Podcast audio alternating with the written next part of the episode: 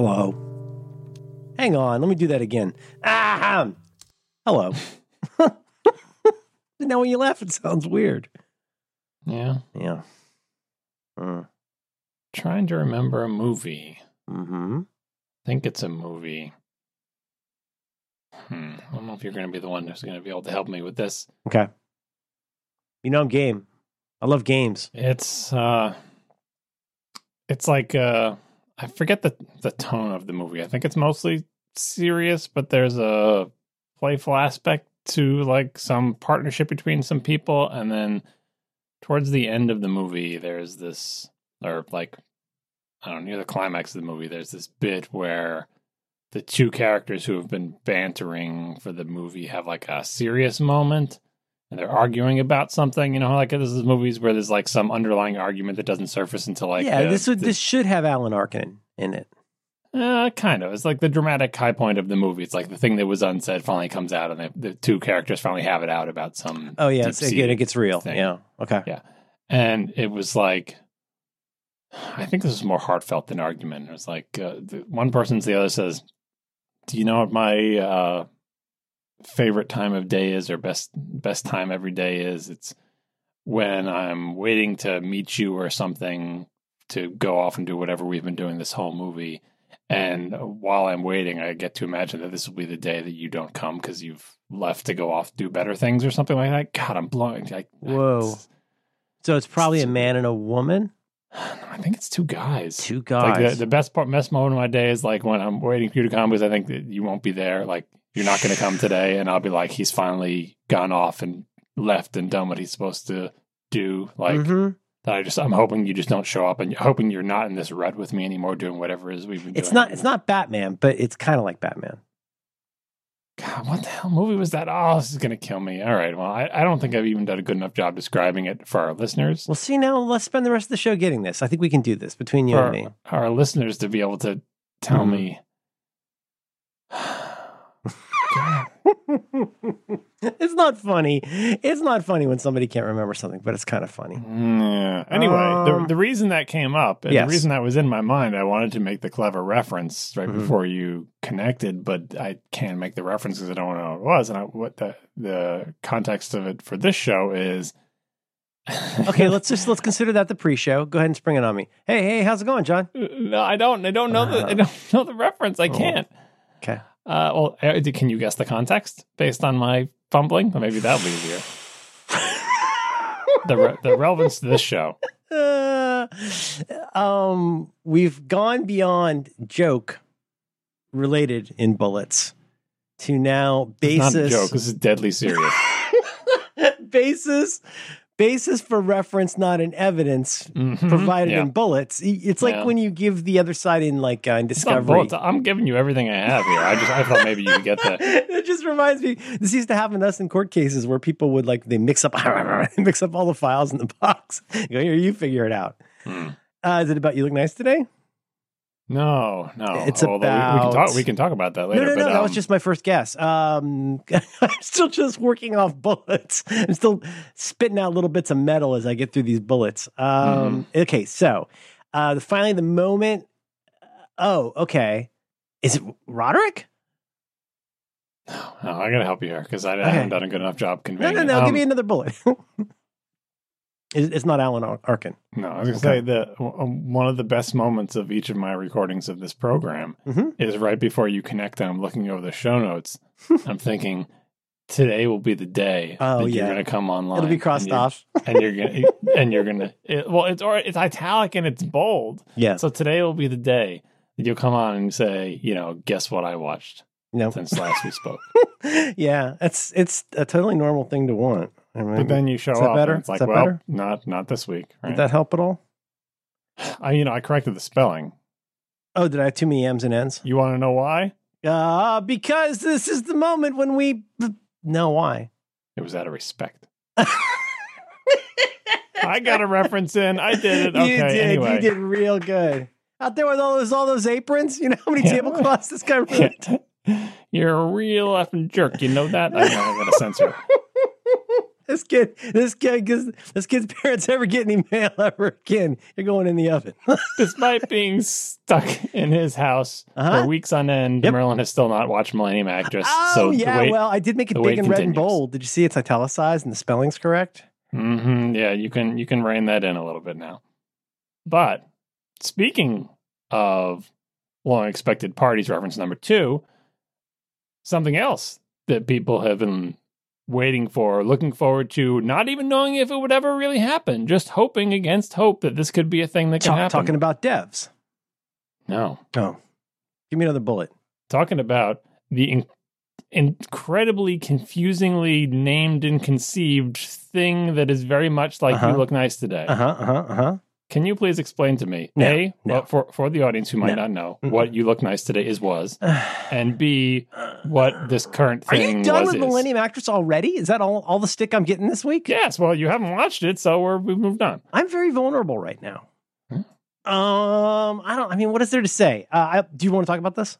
Yes, I will. For I need I need you to do context. Don't just assume everybody knows what you look nice today is, because it's been a long time, Merlin. Oh, I do that all the time. I'm constantly always assuming that everybody knows everything. Mm-hmm. Uh, that's why I so rarely have to say things like, "If you criticize me about this, I will ban you from the internet."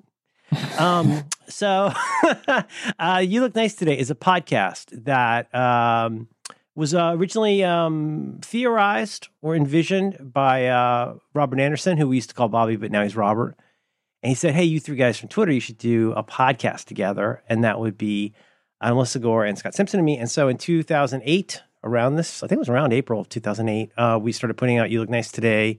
And long story short, uh, it's my favorite thing I've ever been involved in. I think, pretty sure. I've said that Thanks so many times, huh? Great, I'm right here. You know. Yeah.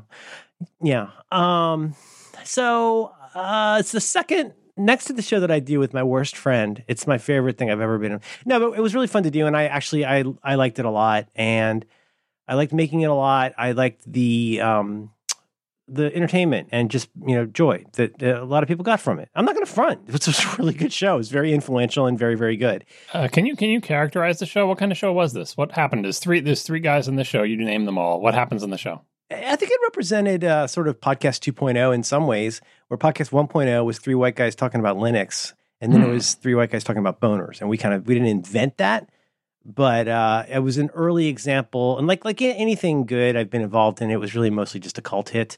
It was never a, you know. Crazy popular show. Um, a little bit Velvet Underground. I think it was very influential. Two of my favorite podcasts. Um, people who are on that show have told me that it was very important to them, and which is a huge honor to me. So that that's you know me.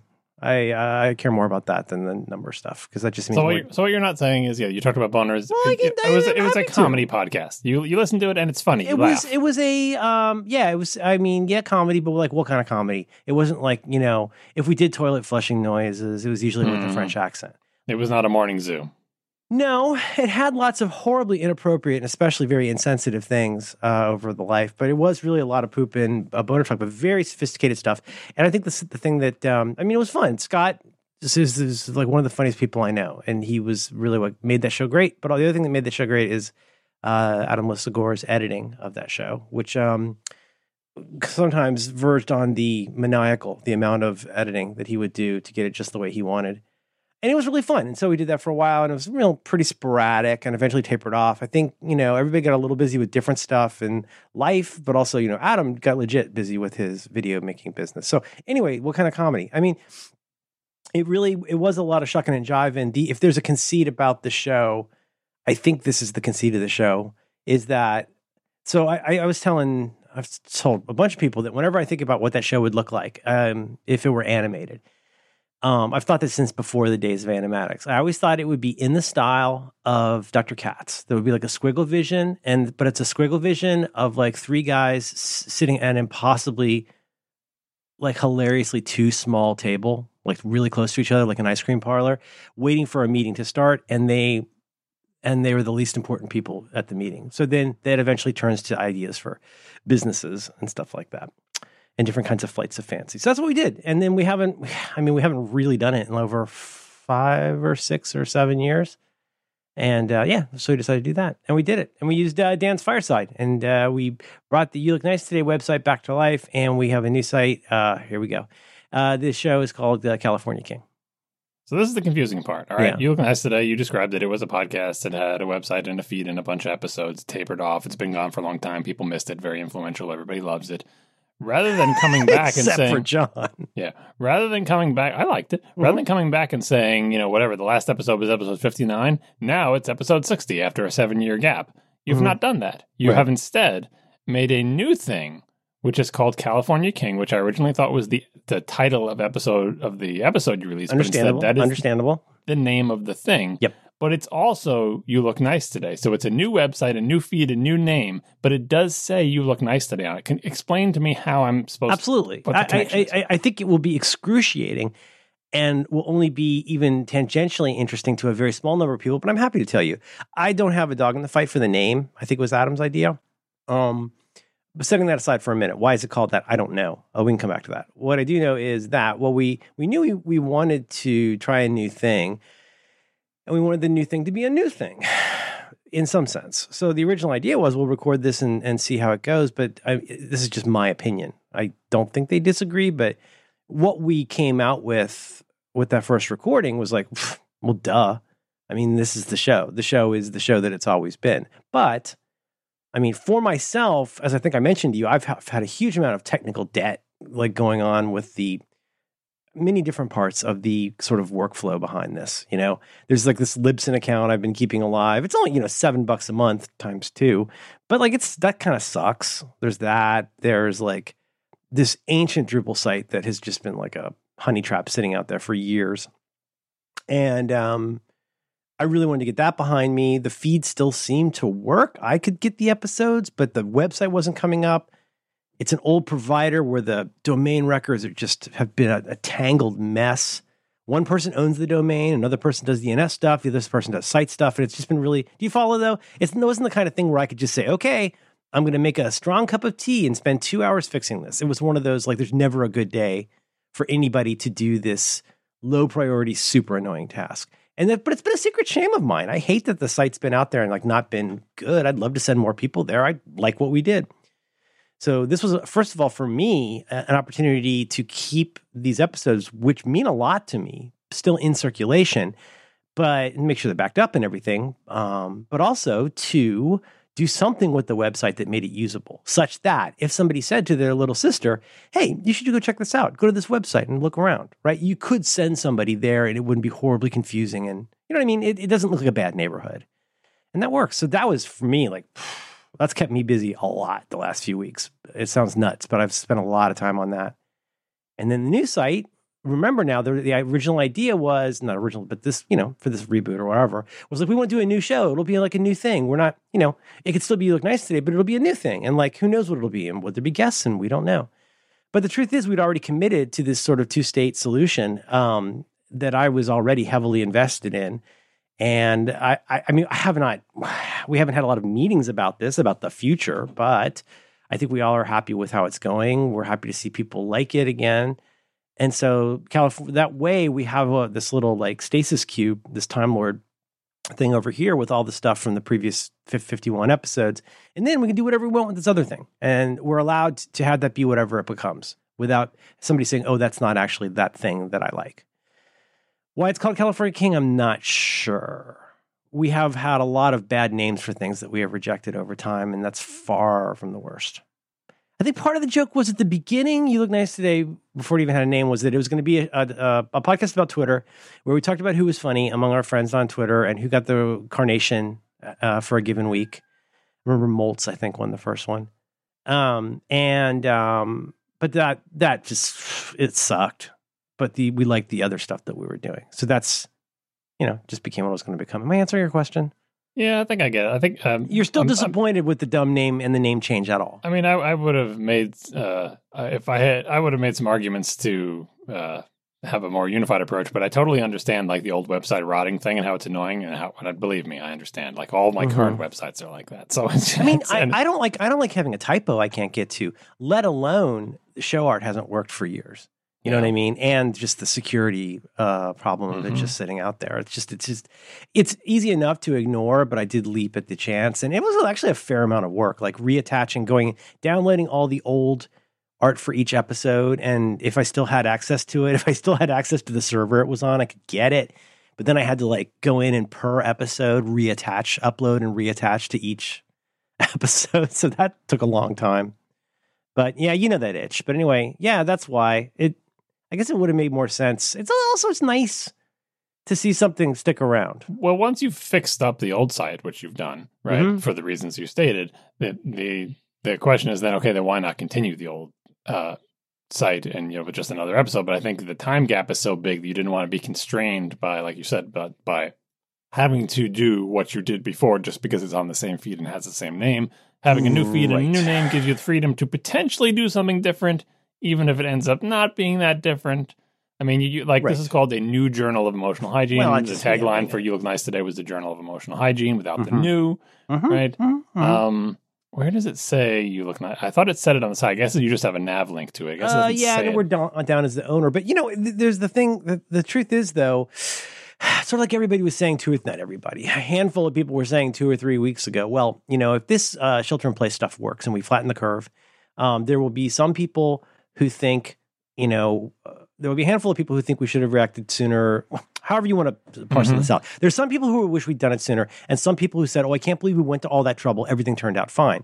which apparently is like the the single largest misunderstanding in public health for people who are in public health is if we're doing our job you'll never notice us Mhm. when you start noticing us doing your job it's too late like you are not too late but we're already in deep on something so why am i saying that here because i think to say well gosh i'm sorry you didn't get to go watch men in tight pants throw a, a pigskin around for a few weeks. But yeah we did save grandma right? So you know yeah you're mad that you didn't get to watch your rams or whatever. But like i'm really glad we did that. So even though to your mind that was a failure since you were inconvenienced to everybody else it was a success because so much fewer people died. And i think it, it- to to to quote um, well it depends the lyricist or the singer to quote let's say neil peart you know if you choose not to decide you still have made a choice in our case the choice that we wanted to make was uh what's your phrase greenfield blue sky what's it Blue Ocean versus Red Ocean. blue ocean what was that is that because of red tide Uh, Red Ocean is, is blood in the water. Blue Ooh, Ocean that's good. is- Oh, yeah. it's a blue ocean, even if we end up doing something that's virtually spotless, virtually identical to what we were doing before, it is after having arrived at the proper um, milestones to say, is this the direction we want to go? And it's just that in that case, it turned out to be, you know, the same thing. This is so boring. It's so fun to do the show again. I love doing it. It's great. It, the timing was so great. Yeah, and it's been amazing. Yeah, it seems like the time gap was big too, so it makes sense to to the start timing new. on stuff, and this is why I I I, I am so self conscious about this and coming off as a, a privileged jerk. But like, I do really, I can't I feel like I can't say it enough. I want somebody to be out. Uh, I don't know who needs to hear this today, but like, keep looking for opportunities, even if it's an, not an opportunity for like a moneymaker or a this or a brand, you know, bounce, like whatever it is, just look for an opportunity. It could be an opportunity to realize there's a better way to do your dishes. It could be an opportunity to change your sleep to where you go to bed a half hour earlier and get up a half hour earlier. Same amount of sleep, but like different world that you go to sleep to and wake up to. Like I just want to make sure people like, you know, are, are thinking about that. It's a tough time, but think about your opportunities. Which is actually one of the things I did not put on the list that I wanted to talk to you about. But yeah, so that's that. The bottom of the website it says California King by You Look Nice Today, Yes. as if You Look Nice Today is the artist, We're the ages for the brand, you know. It's like Yum Brands, you know. but You Look Nice Today was the name of a show. It's so confusing. All right, and then final thing, final What about on the. Beatles? The Beatles, the Beatles are a uh they're Yeah, a band yeah. and an album. two um, and also a music pun two more things on the Mm. website one the image at the top is of the three of you a long time ago Uh-huh. long time ago Yeah. This is the new show why should it have the picture of the old yous The old use uh the Utes. Utes guys. the Utes. The uh that's the only photos we've got of the three of us. Like the the well there is one unflattering one of us um in like a at a photo booth in Oregon, but we all look we look very portly. And so I wanted to I wanted to save everybody the hassle. I didn't use Mm-hmm. that one. Yeah, Adam's wearing a long sleeve shirt underneath a short sleeve button down shirt. That's a great look. That's a terrific look. Mhm. And I'm wearing a Barsuk Records shirt. Yeah, and then the the album art, as it were, the of the podcast is very similar to the old one. It's got the silhouette of the little boy with the flowers behind his back. Yes. But now he's got a crown on his head. Is the crown a permanent fixture because the show is called California King? I think so. And I think I might have uh, lobbied today for a big brand change, which is it's just going to be the kid smaller in size on a white field with no uh, letters on it. I don't think the Cooper Black ages well. Yeah. What about the what about the dude with the with the things in his ears and his mouth and his hands? Is that's not part of the art, is it? No, it's just God has some books with magic tricks that are going to be a lot of our art, I think. Hmm. Right. I don't know if he's formally a magician at this point, but I, we'll probably have some I don't know about the crown not being a silhouette. The boy Mm. is a silhouette, but the crown is not a silhouette. Oh, I thought that was fun. It's because the emoji crown. It's the Prince emoji Yeah, Prince no, crown, yeah. and it pops. It's got a pop. Um, what was I going to show you? Something visual. I was going to find. It doesn't matter. Uh, Adam sent me a, a bunch of the original uh, potential names of "You Look Nice Today," and they're terrible, so bad. Uh, at one point, the conceit was going to be that the podcast was conducted on a waterbed. The 3 of Mhm. us were on a waterbed was the conceit, and maybe that somehow held over. What would you call it? Would you, you, you would you call it? You look nice today.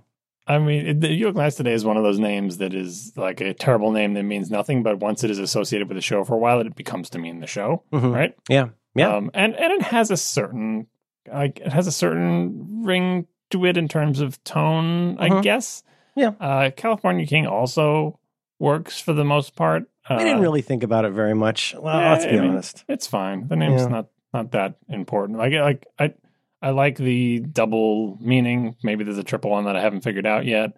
I'm gonna I'm gonna send you something here that is. Uh, I probably shouldn't even mention this, but uh, I did have a wild hair uh, a couple days ago that it would be fun because I knew the, the the woman who had done doesn't matter. That's a woman. The person who did this thing that we bought from uh, a stock art company. She's made a whole bunch of silhouettes, and so I think I just mailed you a, a bunch of other silhouettes. I thought it'd be fun for California King if it didn't work against the gender of the title. It would have been fun for it to be the same art, but like of a girl, but doing something different. So like this one of her playing the sax, like playing an alto sax or playing a trombone. How great are those? Mhm. Well, also like her on her knees blowing the uh, dandelions off a flower. I thought that was a nice bit of closure. Like, yeah, I got your flower. Yeah, this is some good some good stuff in here. Yeah, I don't know if those read as ice cream cones when they're not in color. So You couldn't couldn't get Hodgman to do new uh, telephone recordings of uh, interstitials. we didn't ask, but that's also going to be um, an Easter egg, and which we would like, you know, people like you to participate in. Which is we're going to have a different, two different people each week saying the name of the show, a la Sandwiches Kids in this. Oh yeah, that's right. That was so cute. The, Oh, my uh, God, how the- cute the this- title of the episode. the one at the end, his daughter. Oh my God, Mhm. Caroline King. She she should do. I was thinking after after hearing one episode, I was thinking uh, she should do them all and age with the show, so it's adorable in the beginning Oh when she can't say words, and then like eventually she's 22 and she's like saying like snarkly at the end of your show. Oh my God, that's a really good idea. Yeah, You just have to do the show for 22 years. That's the only the only flaw in my a plan. boyhood type thing.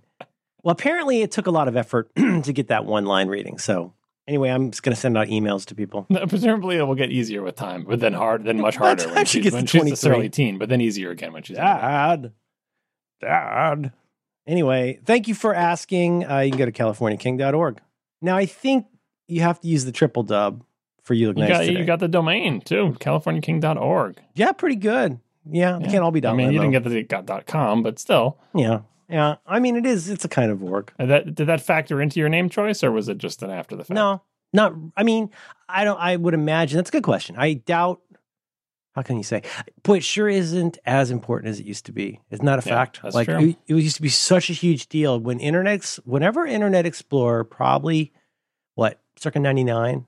No, it's before that, way before where it started tacking on triple W and dot com. Or just where. And this is the whole reason I had a job at a dot com was we had a really good domain. And so if you went into your location bar, whatever we called it, in Internet Explorer and typed the word homes and hit enter, it would autocomplete to the dot com of whatever you typed in. This is in the days before. This is back when Alta Vista was probably the biggest game in town, if that. Um, Might have been Excite that was the winner back then, but in any case, like it didn't. It went straight past whatever. There was no search done. All it did was add, I believe. You tell me. It added .com, and then I think it added www.com At the beginning. Find the .com. Yeah, so you didn't accidentally go to their Gopher or something. Um, yeah, so uh, that's that used to be such a big deal. So no, I, I mean, I don't think it formally went into it. I just I don't even really think about it anymore. It's mainly a joke thing now. Or if somebody says something and there's a typo, I'll buy it sometimes as a joke. So like, give us your effing money. We also have take our effing money, and we have give us our effing money. We have all Mhm. of those, and of course .edu and .lim. dot rocks. I used to do that. Dot homes. Uh, yes, dot homes, dot dot clown. I used to buy. I used to buy like every misspelling. I did all of that SEO garbage back in the day. It was so dumb.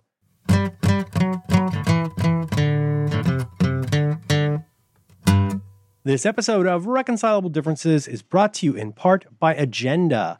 You can learn more about Agenda right now by visiting agenda.com. This is such a cool app.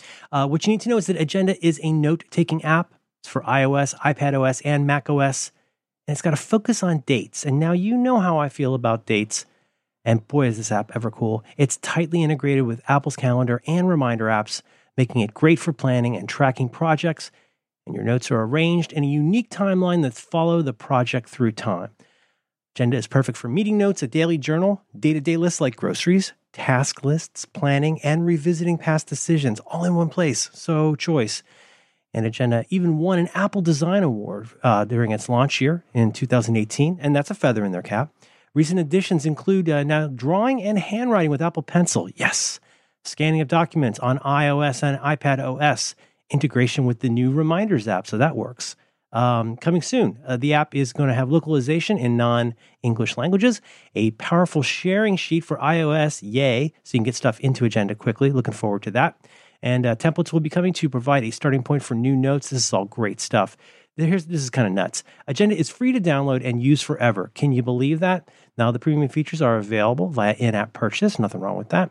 And that unlocks all current premium features, plus any premium features added in the 12 months following your purchase. How great is that? Very great is that. Mm. Once a premium feature is unlocked, it stays unlocked forever, no subscriptions. Boom. So listen, go right now. You go to agenda.com. Agenda.com, go get agenda at agenda.com. Big fan. But thanks to Agenda for supporting reconcilable differences and all of Relay FM. But I wonder what comes after Google. What do you think?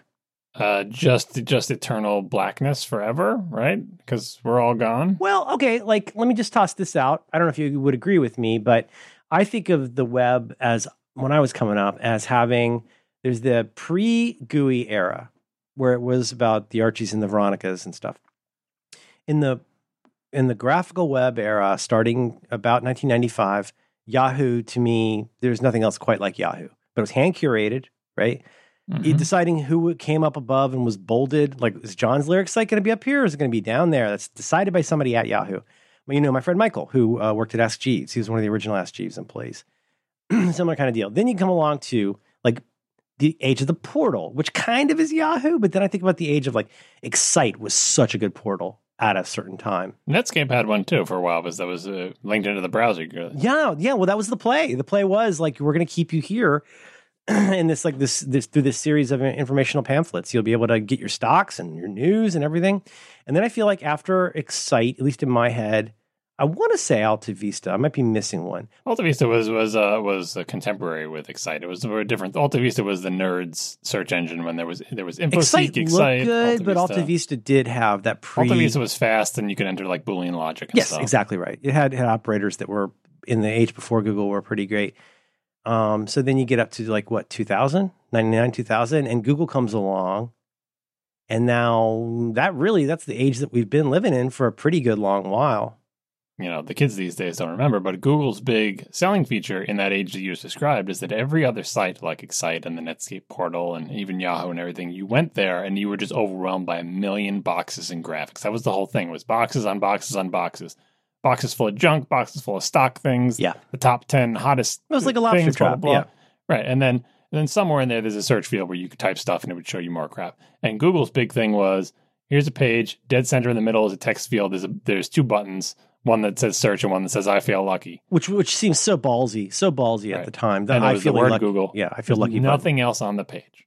Yes, and but it was and their and their innovation, as everybody knows now, but it was unbelievable at the time. Was it was not only far better at relevance than any other search engine I was aware of, and fast. But second, and super importantly, through what we later came to call PageRank, was the authoritative sort of rankings of looking at who links to influential sites.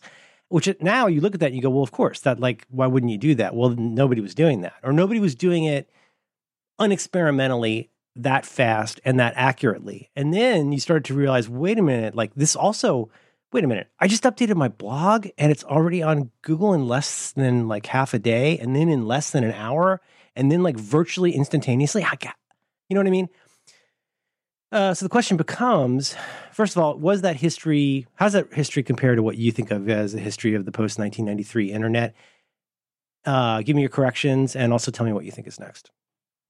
Uh, I mean, like the reason I was bringing up Google uh, is that when we were all experiencing Google for the first time, we didn't know any of that stuff you just said. We didn't know PageRank didn't have a name. We didn't know how Google worked internally. We didn't Right. even know who ran it. All we know it was back in the early days of the web. Someone would say, "Hey, check out this website." That's how you'd find out about websites because you weren't there unless you were going through the category pages on Yahoo and just clicking through all of them and trying to find all the links. But even after a while, Yahoo couldn't keep up with the web, so the the, Mhm. the lists there that were kind of like stale. Like I had I'd already clicked it it. started to feel very stale. Some sections really felt like, you know, if you were going to go to like, you know, history of badminton section or whatever, there would be stuff where there was, you know, even like fairly frequent enough surprising link rot on Yahoo. Yeah, or, or like I had already clicked on every link in the YouTube lyrics. Everything was purple. section. Like Yeah. there was, there was there wasn't that many it of was them, all and I, I- purple. and I knew all of them. And Every once in a while, I'd go Yeah. back there and see if there was a new one, right? And so when when Google came upon the scene and you heard about it from somebody and you went to it, the reason we were interested in it was that you typed words in the bot. First of all, that it was that it was clean looking. You're like, oh, all that crap, all that portal crap, it's not there. It was you Mhm. know just so everything old is new again. Everyone likes ad blockers now and sites that are simpler or whatever. But that that has been true multiple times over. These things go in cycles. This, I think that was the first big cycle of the web is overwhelming. Mhm. One possible strategy to get attention is to be not that. So Google was not that. And you'd type a word and it would do a search and it would return results fast. And they seemed to be pretty good. And I remember thinking, well, it's not as good as Alta Vista because you can't do all that cool, you know, programmery Boolean logic. Say, look for this word and that word, not this word near that word. Like you could do Mhm. stuff with Alta Vista and it would just do exactly what you said. It was very appealing to a programmer. Uh, and Google seemed like it's just about as fast as Alta Vista, not as fancy, right? But it's nice. But really, the reason we were all going to it was because, like, the main draw among the sort of alpha nerds, as they called themselves back then, was that it was a simple website that just had the one thing you wanted it to do. Mhm.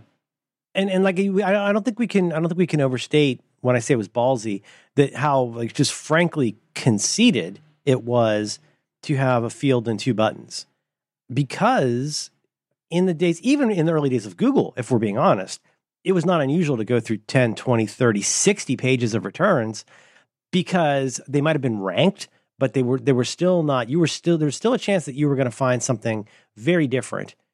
On so what you'll find one kind of thing on the first and second page maybe third page and uh, you might find something extremely different on the fourth page because it was still very sort of homegrown. And the idea that like i i mean it's i don't think you can overstate it. When you type this type something in here and hit enter it's basically going to read your mind it knows not only like what you probably want or likely to want we're so confident of this that we will take you directly to the page you ask for that you didn't realize you were asking for Yeah, I haven't looked recently, but I'm assuming that button's still there. But yeah, the I, I'm feeling lucky button was would just take you to the first result, right? So mm-hmm. rather than showing you a page with results numbered one through ten, it would just immediately take you to the number one result. And I remember not clicking that button very often, just because I always wanted to see the results, because that's the kind of person I am. But the Google, the product, eventually trained its users to not look on page two or page three or page four, because Right. basically what you were looking for was going to be either on page one or you were just totally far off in the query and you got astray again. to, to where now you have to really kind of hunt around a little bit. You're not going to see the G O thing at the bottom like Yeah. you used to. Yeah. So they still got it. It's got Google search, and I'm feeling lucky. I'm getting, or I'm Yeah. feeling playful. Wait, what is that? I never mouse over these. What the hell? What the Well, that- hell? Oh my They god, the, you know, there's a one armed bandit thing going on. and They're spinning around. every day is a different day, and they do the Uh, Google. What is it called? The Google Doodle. logo. Look at the doodle. There's, there's a word. There's a word for it. The Google the Doodle. thing at the top that has the Google logo. They change each day based on what day it is. Anyway, Mhm. um, the, relevant to what is after Google is just just goes to show that like the thing that causes something to gain traction is not always what you think it's going to be. Like I would contend that the initial thing that made Google gain traction was not the quality of its search results. That's the thing that allowed it to eventually become the Google You're making the more like aesthetic, like the way that it looked.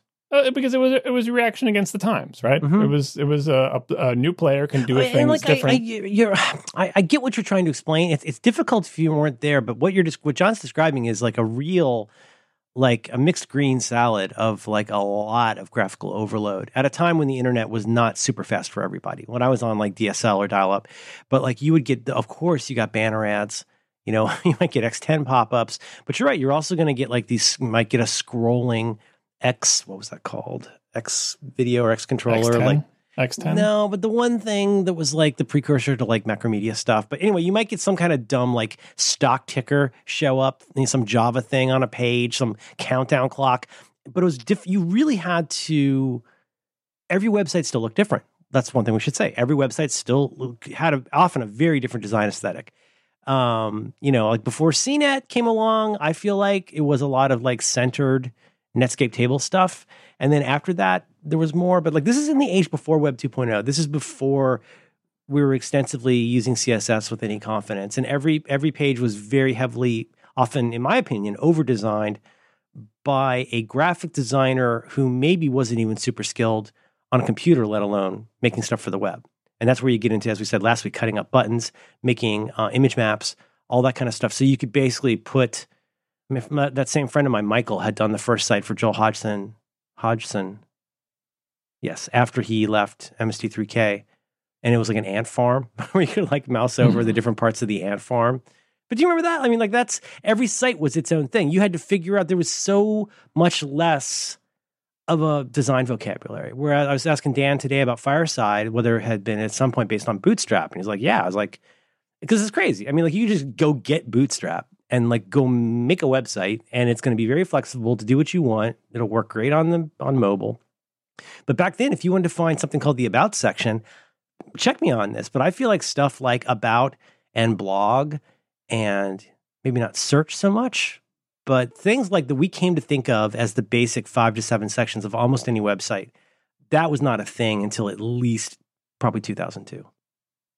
Yeah, it was it was kind of weird because you would think, given that so many of the uh, first people doing websites were from the print world, because that's all there was. Where Yes. else would they be from, right? Um, you would think, oh, the web's going to look like print, but it it didn't. Like the things that people were doing on websites, no one would accept them for print unless you're Wired magazine. They were just They didn't look like they. I mean, like the only distinction I would make is like you would hope that you would get more people like Koivin or people Yeah. like, people who um, understood how things to make things readable. but people who were typography Mhm. and design, um, inform, not information design. What's the word I'm looking for? But like book design. no, Like you're right. you would- you know, yeah. I was going to say information architecture. Vers- Like, you would- you would- versus wanting it to look like an ad in Playboy, like for a Fisher Stereo in 1973. Yeah, or, or even the, even the ads were more readable. It was almost like that these print designers took it as an opportunity to, to do an art project, and it's like, Mhm. but you know, this is supposed to be like a tool. Like people, this was the part of the revolution that you know Zeldman led along with Jakob Nielsen and the whole information architecture thing of like, look, hmm people are there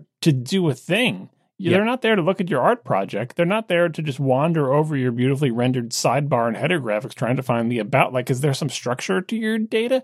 They, if they have a task to accomplish, This is this is the and Veen. Veen used to call this. I think he called it the passionate task, or at least that's what they called it at uh, Adaptive Path, or something like the passionate task, which is nobody goes to a website to check out your bios.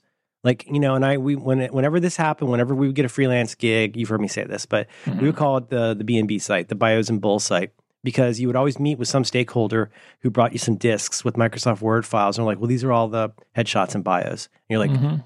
that so you basically start by building a section with all the stakeholders for this project like it's like making a yearbook for I a just want to company. I just want to go to the Sony site and be able to quickly find the manual for my camera, right? Mhm. Instead of having to traverse some complex corporate org, org chart where each silo of the organization or business unit gets their control of their own little weird area. So you select you select North America. You click in. Okay, you want a camera? What what continent? North America. Okay, are you are you a retailer or are you you know what I mean? And you're like, mm-hmm. okay, nope, North America. And you keep clicking North America until finally you eventually maybe land on some weird JavaScript you know published page where there might be a PDF link in there somewhere. But don't try to use Control or Command click on it because it's JavaScript and it won't work. I would love to talk to. Uh, I mean, I, I, I know I worked with some of these print designers, but like if you go back in time, it's like why why are you doing this this way? And I'm thinking maybe it's it was a reaction to the limitations of print. Like when you did mm-hmm. print, mm-hmm. the limitations were like, look, I'm, you're printing a newspaper. You have one color. It's black. It's smudgy. Uh, there's an established way the newspapers are made. You really can't deviate too much from that just make a bunch of columns of text with headlines, right? Mm-hmm. That's it. But but also but also adhering like what you're sort of getting at here is that like there was absolutely a design language to newspapers that we still talk about to this day above the fold below the fold mm-hmm. you know mm-hmm. things like that or just that ability to know like how to how and where to how long a headline can be what words can be used and not used and then how to you know how it's pretty rare to find some. We it's rare to find dumb uh, rivers and orphans and all of those things, but it's also weird to find like, oh, you hyphenated that headline carelessly and accidentally made it funny. Because well, that was people whose job it was to do that. And the, the other thing is the tech. There's people whose job it was to do each of those things. Yeah, and the the tech they had available to them to make the product was so limited mm-hmm. that even if it was your notion that you know what this particular column of text I want to be on a striped background. It's like you can't put it on a striped background. How do you think we're going to do that? We can lay out right. text in columns with lines and pictures that are squares. And no, the pictures can't have fancy borders on them because we're, how the hell would we do that? We don't have the facility. We don't have computers. Like it's it's a printing press. Well, yeah, and if you're like a Glenn Fleishman type, you're not the kind of person who grew up saying it'd be funny if we at the Georgia, let's say again, like uh, Georgia Tech, the Georgia Tech paper, we thought it'd be funny if we worked in both a bee pun as well as a yellow and black. Like we're gonna, like you're saying here, like well, we, you know, you could very easily tightly kern these and make them yellow and black. Well, yeah, we could do a lot of stuff, but like that's in really poor taste. That would look terrible and be impossible to make. Yeah, or, or, like, you know, and in this story about balloons, I want the dot on the eye in the headline to be a balloon. Can we do that? It's like, no. you can do no, that on like Christmas. That. You can do that on Christmas. On Christmas, you get to have a cute thing that involves a tree, and that's it. right. So, so anyway, anyway, and even in magazines, like the the expense of the paper and the printing and how many f- uh, photos you get, and then the you know the tools you have to lay out that magazine. A bunch of people taking pieces of paper and literally cutting and pasting them with scissors and paste, right, and then photographing yeah. them, and then like it was so you know so limited by both budget because the fancier stuff you do the more it costs and just you know the tools and the conventions so you get to the computer and you get a bunch of print designers and it's like well I can do whatever I want with the pixels on the screen, mm-hmm. provided I stay within web safe colors or whatever. So then they are putting yellow and black stripes and things, and they are taking their quote unquote navigation and embedding it in this strangely rendered, you know, like like it's a piece of hardware, like they, like they're like oh, they're like designing the power con- tools, bevel, and yeah, or even I mean the CNET sidebar like had a little bit of dimensionality to it, yeah. like it was yellow plastic. Why? Because you can't they, do it was yellow so cool the way and, they did that with a repeating image and that little curved edge where it turned from yellow to mm-hmm. black. It looks so cool. Yeah, no, you're right. You're absolutely right. But like that's what that's why I see the I was trying to distinguish is like when you talk about designers or print designers. Well, I'd I'd be even more specific and say this kind of print designer over here that's really all about let's just say publishing design or book design. And this kind of design over here, which is really more about like super graphical. Again, think about the classic like uh, Sports Illustrated, Playboy type ads. You know what I mean? Very heavily like like over designed, super graphical, big images, big black grotesque fonts. You know what I mean? Like that that look. And like those are kind of at odds in a lot of ways. If you were to take what you think your job is, it's very natural to understand how somebody on the print and book side could end up with, well, style sheets give me a tremendous amount of control over the cascade of fonts and how they're spaced and there's all kinds of stuff that's not a hack. Like these are rules. This is almost like a science. Whereas like over here you're somebody who comes along say out of the ad world and out of like the pr and i think about my old neighbor upstairs when i first moved here. She was she made so much of her dough. I mean she made big money in the dot com boom doing corporate id so she get hired by some you know some company you know over near wired right? In like the, the design district she'd do it all. She would do their logo. She would, do, you know, classic ID design. She would do uh, letterhead, uh, stationery stuff, cards. And then when that started to slow down after the dot com thing, she's like, oh, I better pick up the web as a thing. Which, and she, again, she did a real good job with. Her sites took bloody forever to load because she wasn't optimizing the crap out of every uh, GIF like I was. You know what I mean? But like that, that was a that was an awkward transition for people to go from graphic 2D designer to interactive designer because that's very different. The kind of people I knew that worked on um, Philips uh, CDIs. Philips CDIs were really big for a while in Tallahassee. Uh, a ton of my friends worked uh, at places doing you know game and CD-ROM development and that kind of stuff. Um, anyway, it's just it, it is it's it's it's so very different. And can you even imagine using something that looks like Kai's Power Tools now, or what was the other one? Goo was it the other one? Yeah, it'd be so bananas. I think that you know it was. I can't actually imagine doing something like that because we have the technology to do almost anything, and it would be kind of a breath of fresh air as opposed to like a trend that was sweeping through. Like, and even the times we were talking about the the companies, there were companies that figured out slash defined what was then sort of a web native look and feel. Yahoo was arguably one of them. It was mm-hmm. basically mm-hmm. a bunch of links and they were arranged, and Netscape with its portal. But then that same movement of like, here's what the web looks like, forget about those magazine designers, itself came to its first cul de sac, which was okay, now the Excite portal is a little bit overwhelming. And then Google could react against that and be the the breath of fresh air, also backed by good technology. This is about you finding what you want, not about us promoting all this other stuff. Yeah, and, and it's because it was made by students and it was didn't mm-hmm. need to mm-hmm. make any money yet, and so on and so forth. And they were and they were incredibly smart by saying we realize that the why people like us. So for as long as possible, we're going to hold back against ever becoming the thing that we're reacting against. We mm-hmm. won't. Okay, well, but in two years we need to make money. Now we're just going to look like Excite. Nope in three years, nope, still don't look like Excite. In four and five, yeah, I mean, it's it's I I I it's so it's so easy to fly right past their first few amazing few years, and I'm sure there was bad stuff going on, but the, like the stuff with Google Labs was just wild. Things like Google Reader, like it really it really was crazy how actively they were attempting to innovate and do something new, like legitimately new, not just like a fresh coat of paint and on somebody else's service. It wasn't like, oh, we're just going to swipe this Snapchat idea for Instagram kind of thing. Like, you know, stuff like Google Sets or like stuff that's so heavily played on their background in machine learning, AI, all that kind of stuff and they didn't and they didn't screw up search for the longest longest time like they yeah. their ads into search and they had a business model that worked it worked so well that you know people might not have known exactly how much money they were making until until they were you know until they became google google but even then you'd go to their webpage there was a box you'd type it in you get search results and a few of them would be ads and you'd be like this is it they're making billions of dollars just by yeah. putting these three yellow ads at the top of my results. And it's and all, now, just, it all just takes care yeah. of itself. You go in, you punch in some money, you say what you want to do, and it, and all the, the machines just take care of everything. Yeah. So so anyway, for getting way next? back to your what original thing of like what what comes next after Google, I mean, for the, my my prerequisite is it has whatever comes next after Google, assuming there is anything, uh, is something that is a reaction against the dominant theme of the day. I'm you know whether the, th- the dominant theme of the day is I don't I don't think it would be like Google. Like we have to think about what it is that what it is that annoys us now uh, about our computing life. And, and, and like it sounds like that should should be DuckDuckGo or similar, except that they are much more of a reaction and oh, an no. iteration. Well, no, because yeah, I think yeah. a lot of people would say I don't like the privacy stealing stuff. I don't like the complexity. I don't like not knowing which parts of this to believe. That could be the thing they're reacting against. It would certainly appeal to sort of the alpha nerds that like. You know, but I, I mean, I don't think we're at that point yet because mm-hmm.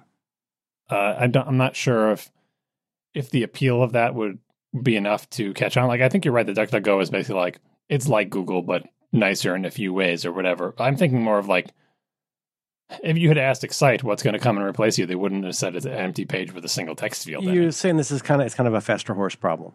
Yeah, yeah. So like the, the the what's next? I'm trying to think of what it, what are we be reacting against? Um, because most people, yeah. for the most part, don't dislike Google. Like they're fine with it. And and like that that that's the problem with trying to predict the future also. Like you're I think this is what you're saying is that like you're you can only ever you're always kind of fighting the last war. And in this case, there's our idea that's certainly more at least more than n minutes old of like what that might look like.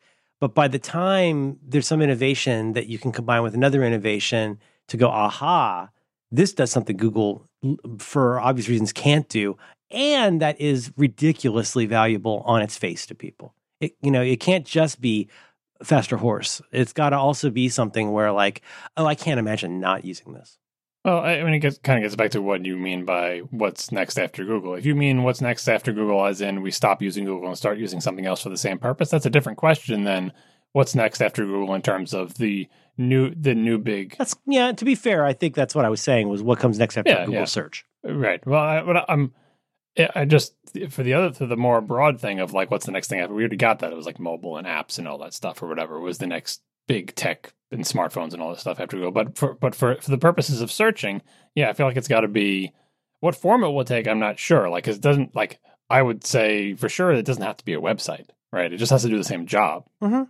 Um, and arguably already Siri, Google is, something like. Google is mostly used, I would imagine, not as a website, but by people typing words into the quote unquote address bar of their browsers, right? Mhm. Yeah. Like who who go? I mean, I know I guess old people still do this, and they type Google into their address bar, and it brings them to Google, and they type their search field. But pretty quickly, once someone does this once or twice, they realize I just tap in this text field to start typing what it is that I want Yes. and I get it uh, because because of Google. Even if they're not using Google, like because it's just Kleenex, you know.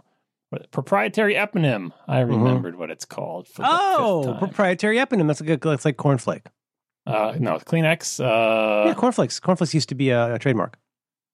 is it's not still a trademark. Kellogg's cornflakes is a trademark, but not. yeah, but I mean, I'm saying it's one of those things where, like, or it used to be in the back of every issue of Writer's Digest. There would be all these funny little ads from major companies saying, you know, don't call it a Frigidaire unless you're sure that it's the, Mhm, the mhm, best of the mhm. line, or like Whirlpool is blah blah blah blah, or you know, any of those things. All right, so let's name all the proprietary eponyms you can name. We already did Kleenex. Kleenex, Band Aid, hmm um, Kleenex, Band Aid. Uh, I mean, a lot of them are really old. I'm trying to think of the ones from my time. Windex. Because what's because what's the non-proprietary eponym version of Windex? uh, Like uh, Kleenex is is bathroom tissue, right?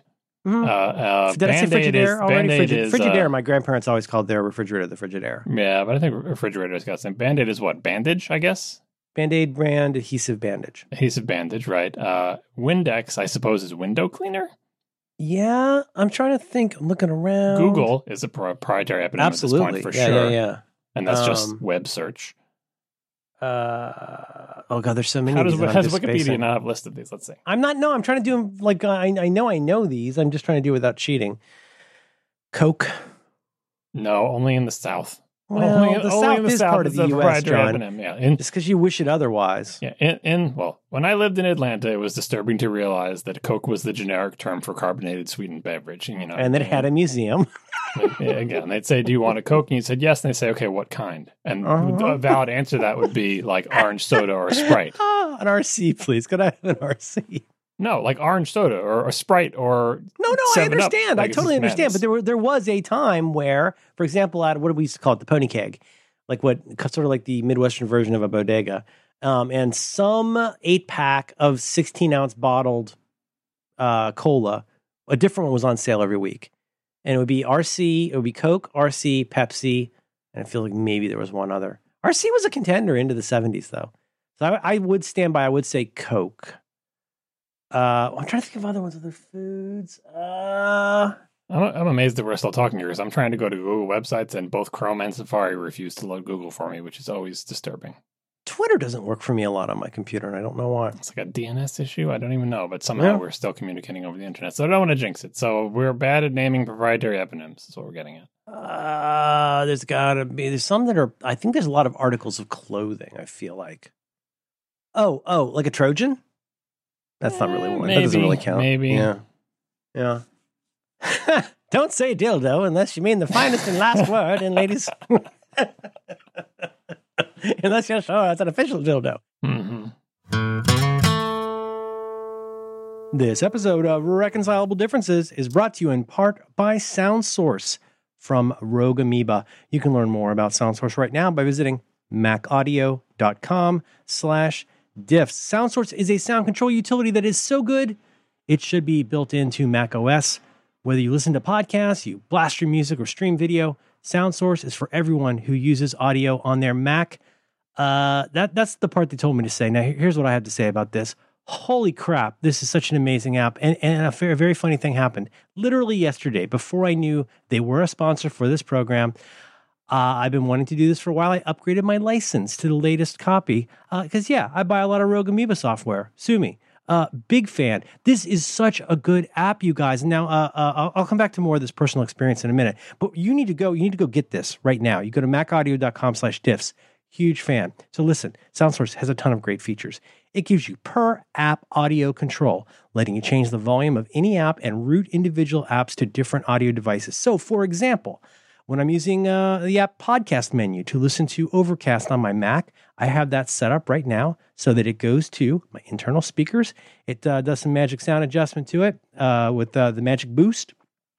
And uh, and I can do stuff like uh, you can add an, add an equalizer. You can add what you want. It's so cool. I can have things always go to my headphones or always go to the internal speaker. It's so great. Please get this. For better sound quality, you can boost volume levels, add an equalizer, and even advanced audio units to any audio on your Mac. And it remembers all these settings. You get fast access to your Mac's audio devices. There's no more digging around in system preferences when you need to adjust things. It's so easy.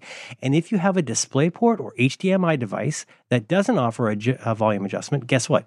SoundSource can help. It gives those devices a proper volume slider, and the super volume keys um, make your uh, uh, keyboard volume controls work as well. This is true. Uh, it works. It- it's really, really good. All that power available right from your menu bar with SoundSource from our very good friends at Rogue Amoeba. Love these folks. So please go right now. You visit macaudio.com slash diffs and you can check it out. You can download a free trial and save 20% off with coupon code diffs. That's D-I-F-F-S. Once again, that's macaudio.com slash diffs, coupon code diffs. I don't like to bust a gut, but I super love this company, and I would love it if y'all went and grabbed yourself a copy and considered buying it. Uh, I, I love Paul and the folks at Rogue Amoeba very much, and I'm not ashamed to say so.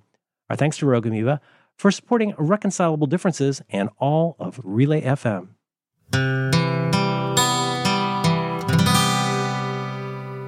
Frisbee, Frisbee, Frisbee, there you go. Mhm. Flying disc. Frisbee brand flying disc. Mm-hmm. Um, maybe Crisco. Okay, I'm done with this now. All right, what time is it? Can I go home? Can Crisco is go to bed vegetable yet? shortening. Vegetable shortening style product. All right, we got to do more show. Jello. Jello. Jello brand adhesive bandage. Sweetened gelatin. oh, oh, popsicle. Popsicle is definitely one. What is is that a brand name? Of course, popsicle brand uh, confectionery treats. What's the generic term? Iced dildo. if the shoe fits. Um, shoes, shoes. Uh, Converse. Uh, Nikes. Nikes Well, or well, Nikes, as I used to say. Oh yeah. Nikes. Got my Nikes. The Nikkei, they call it in Japan. Hi. Okay, I'm good for just a few more minutes, and then I want to go to bed. What else we got to talk about? What do you want is on the list here? Let's go look. We could probably stop right there. Um. Oh, I've been trying. Oh, well, actually, I'll save it for another time. I've been doing more ziti things. More ziti things. That's exciting. Well, I was there was an emergency need for a dinner last night. I'm so goddamn mad. I mean, isn't there always an emergency need for dinner? It feels like that sometimes. I guess so. There's this. I mentioned I'm back to work today. There's this Italian restaurant that we like a lot. That is meet like you sort anytime of you like want. yeah. I said What? I'll meet you anytime you want. Just go on. Oh, meet you time you want. The other ones you couldn't even sit in. At our Italian restaurant. Come on. How's the Italian Bottle food? red. How's the Italian food? here?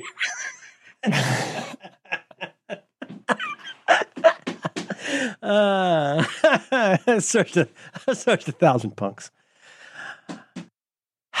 so, uh, bottle of red, bottle of white, bottle you of dinner emergency. Back on track. Dinner yeah, emergency. and uh, so, ah, I'm so mad. There's this um Italian place that has like you know has said, "Hey, we're hurting. People keep ordering from us. Like, keep us alive." Mm, Carbones, right? Is that the name of it?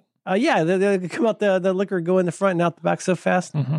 That's a goddamn shame. that, was, that was the name of that the name of the, the expensive Italian place that the New Yorkers are all ordering takeout on. You get seventy dollar veal parm takeout. oh wow. Yeah. Uh, and uh, we have ordered from them three times in the last probably eight days, and uh, we were ready to order actually last night, and um, and then we're coming up, and I was like, ooh, I get the fear a little bit, and I went and I looked around lunchtime today, kind of with one eye. It's like ooh, still, and then I clicked through and went to Yelp, and there's a fairly generic. We're closed because of COVID nineteen. and I was Mm, like, oh that's sad. man, that sucks. What did, what had you been ordering? Uh, carbonara and uh, Well, that's brave to order that takeout. It's kind of a dish the you eggs- really kind of need. stuff? No, because the kind of dish you really kind of need to eat just right when it's ready to eat. mhm. No, it doesn't really sit well. And why was I telling you that? Because of yeah, The- dinner emergency. dinner. Yeah, and so I ended up making ziti last night, and we did not have any. Um, what's the one cheese? It's not mozzarella. Uh, what's the, The cheese? one cheese that's not mozzarella. Oh, we Some of these didn't- must be duplicates. don't tell me. Don't. Not, you know what? Now I will not accept it. I will not accept your help. We were out of ricotta cheese. No. What the hell? Huh? We're out of ricotta cheese, and my lady said, "Don't even try it. It's going to be too dry without the ricotta." And I was like, "Look, I already committed to this with the kid." And you, so, you, you subbed in cottage cheese. no, I didn't. I just used extra mozzarella, which I know is a different thing. But I was already committed. So anyway, yeah, I made it with You're, pound. you're already ziti committed. Ah. Itty bitty ziti committee. Itty bitty meaty ziti committee. That's stupid. That's stupid. Anyway, it doesn't It, it rhymes with your pronunciation of the word A and Y. Annie. No, you you know how you say that word. That's a pretty name for a girl. The letter E. Annie. The letter E. Get. No, the letter E. Say it with me. Say the letter E. Eh. No, just the letter E. What is it called? Vowel? Say just say just say the letter E. The letter E. No, but without the letter part. E. Exactly. And what's the thing that's between your thigh and your shin? Between my thigh and my. Sh- oh, I know this. Um, knee. Exactly. Put them together. What do you get? Eenie. Which is how you say the word A and Y. oh, try this. Put your hand up. Hold it right. Wait, wait. Your hand's smaller than if your your hand's face. bigger than your face, Yeah, I that's know. it. I'm, I'm familiar. Eenie. Doesn't matter don't, now. Don't say it all weird. Just say it straight up. Eenie. Mm, okay. There isn't anything I enjoy more than hearing you say eenie. So, um, anyway, anyway, uh, No, it's not at all. It's just plain old E. oh, God, you've, you've Plain old E. drained me. You've drained me. I have nothing left. Oh, I just I keep, thought you I were, keep I thought you were back. saying you trained me, and I was getting excited, but you're saying I was there, Jack, no. feeding you, feeding you. So anyway, what I was going to say was that uh, so I had to make emergency ziti last night. So I used Yep. a pound of ground beef, uh, three um, mild pork sausages that I cut up, you know, opened up and uh, cut those out. Mhm. Half an onion, pound of cooked ziti, pound before cooking, um, and then I just used kind of like extra um, extra mozzarella. Most surprising part, and it turned out really good. What, what, what was your sauce component?